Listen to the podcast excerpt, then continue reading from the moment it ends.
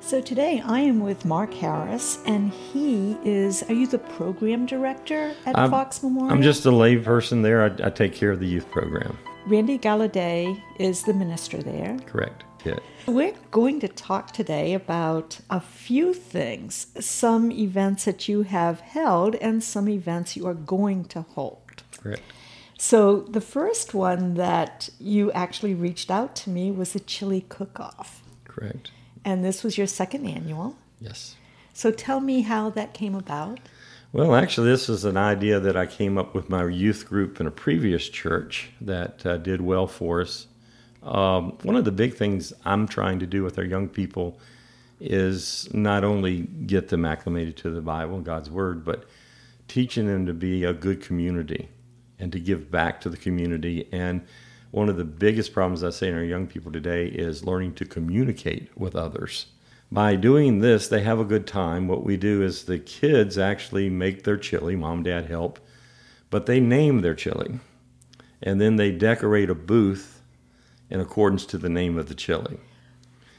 So we not only have grading on based on the taste of the chili, but the originality of the idea, how well it was presented, and so forth. For the chili cookout, it's really quite an interesting concept because it's not just learning how to cook, but they also have to use their artistic creativity for their booth. Correct.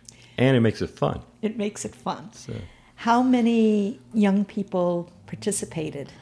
Well, last year we had a larger youth group. We had a large family that came in from the lake, but they found out it was just too much. So this year we're a little down, but I believe we had seven participants, youth participants, mm-hmm. and then we had three judges. So I think we estimated we had about 80 people there all total. The people that came, did they get to taste the chili as well? Yes. And what we did was we take samples for the judges, and then while the judges are judging, then everybody else that came, they go around with their bowl and they can get as much chili as they like. And we always have the adults supplement some extra chili just in case we don't want to run out.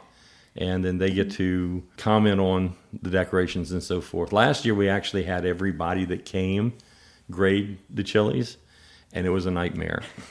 so, uh, and of course, you know, you know, grandma always voted for their grandchild, no matter what. So this year we had the idea of getting some celebrity, quote unquote, judges to come in, and it worked very well. And you had two local celebrities from Scottsville, Eddie Payne yes. and uh, Chief Greg Jenkins. That is correct. Charlottesville radio personality Joe Thomas. That is correct, yes. Okay. They did a good job?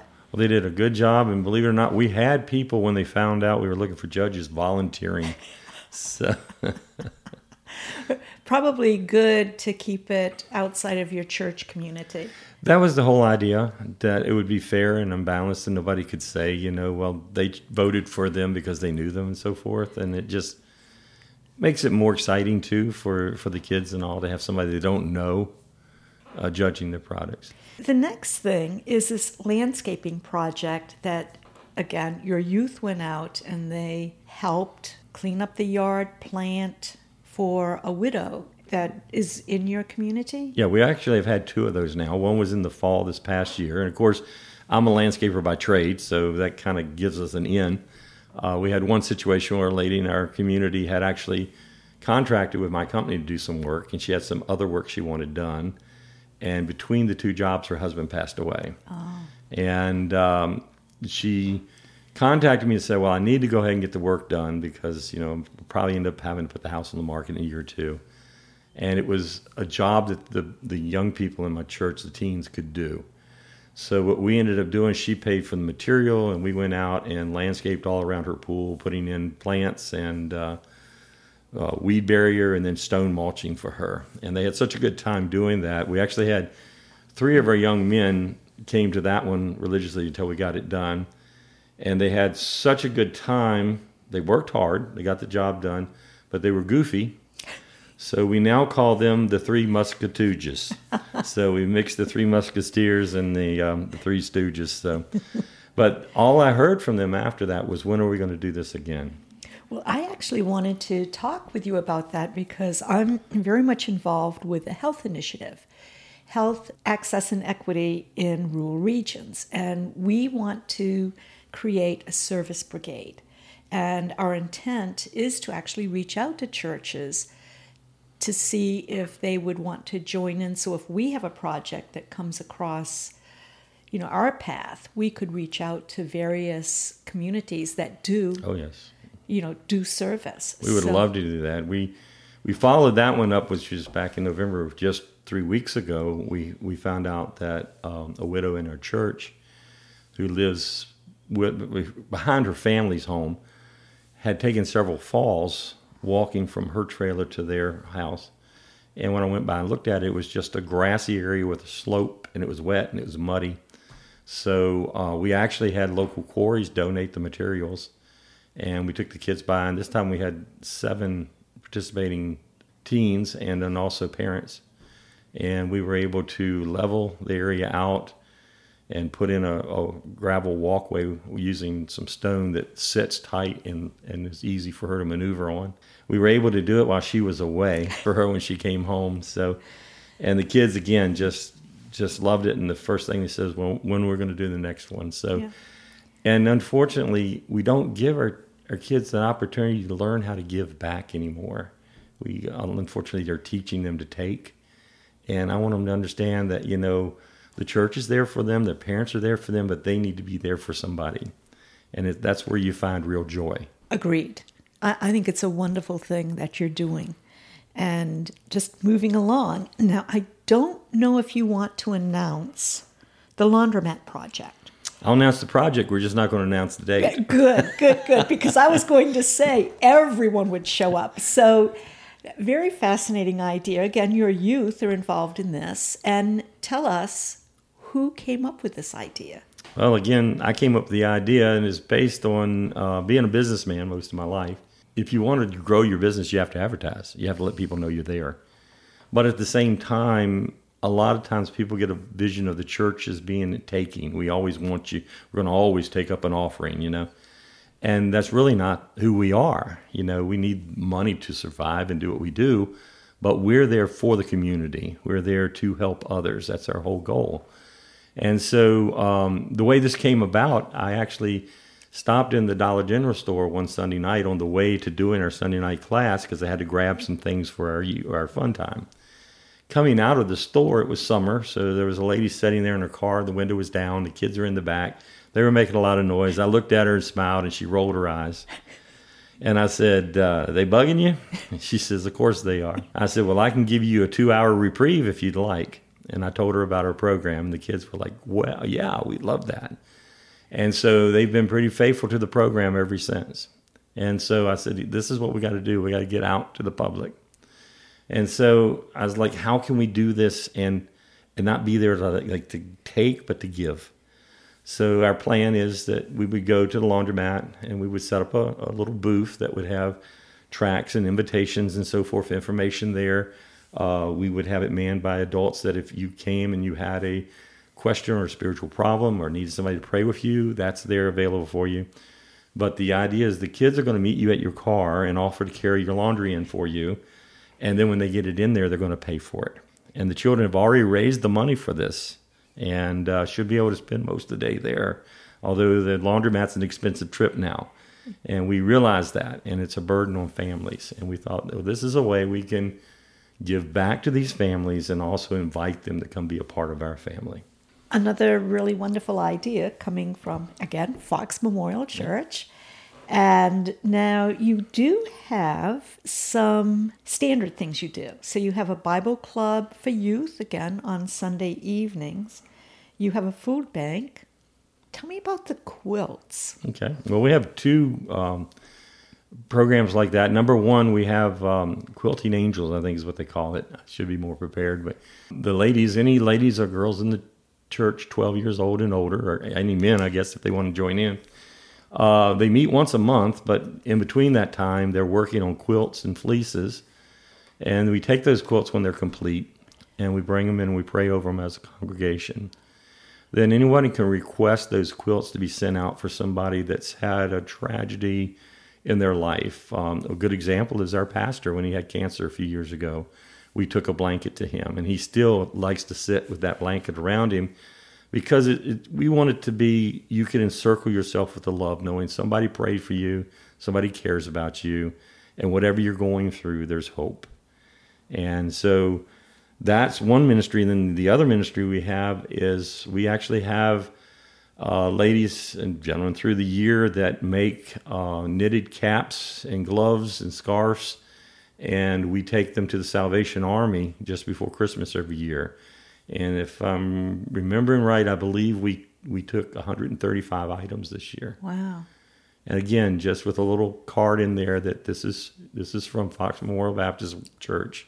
You know, we love you and Jesus loves you too. So, so you're really doing a lot of outreach. Trying to, yes, yes. It's hard to get people into the church anymore, so we have to go out to the people and take our message. The food bank, is that for the overall community or your church community? No, no, it's for the overall community. I don't think we may have one or two members of our church that we service, but uh, we service probably 18 or 19 other families right now on a biweekly basis, and that food is from donations within our church. It's not part of the Blue Ridge Food Bank or anything. Okay. How do you reach out or how do people know about this? Just people in the community know. One of the things we do is we will watch Facebook and when we see someone on there that, that says, Hey, I have a need, can you, you know, do you know somebody can help us? Then we will message them and let them know, okay, we're here. What can we do to help? You know, and with that, sometimes we'll come up with somebody that has small children or infants that need something we might not have in stock,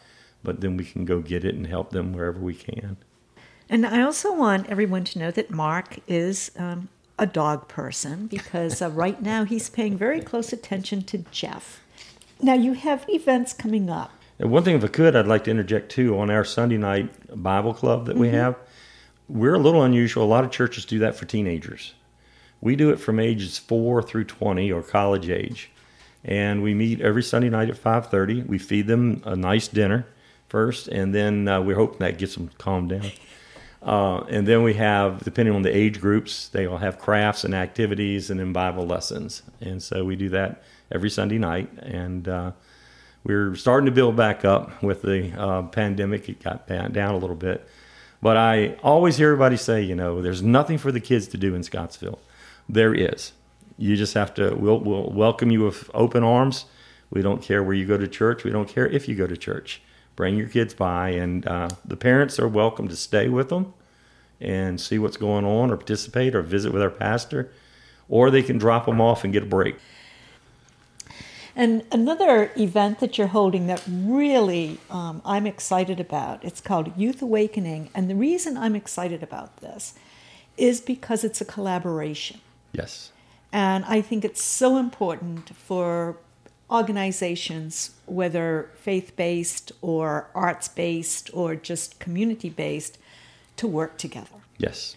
So tell us about your youth awakening. Okay, well, like you said, it's not ours. We are we're a conglomerate. Actually, um, Michael Carr, who is the youth director at Scottsville Baptist, and I started talking about this a long a while ago.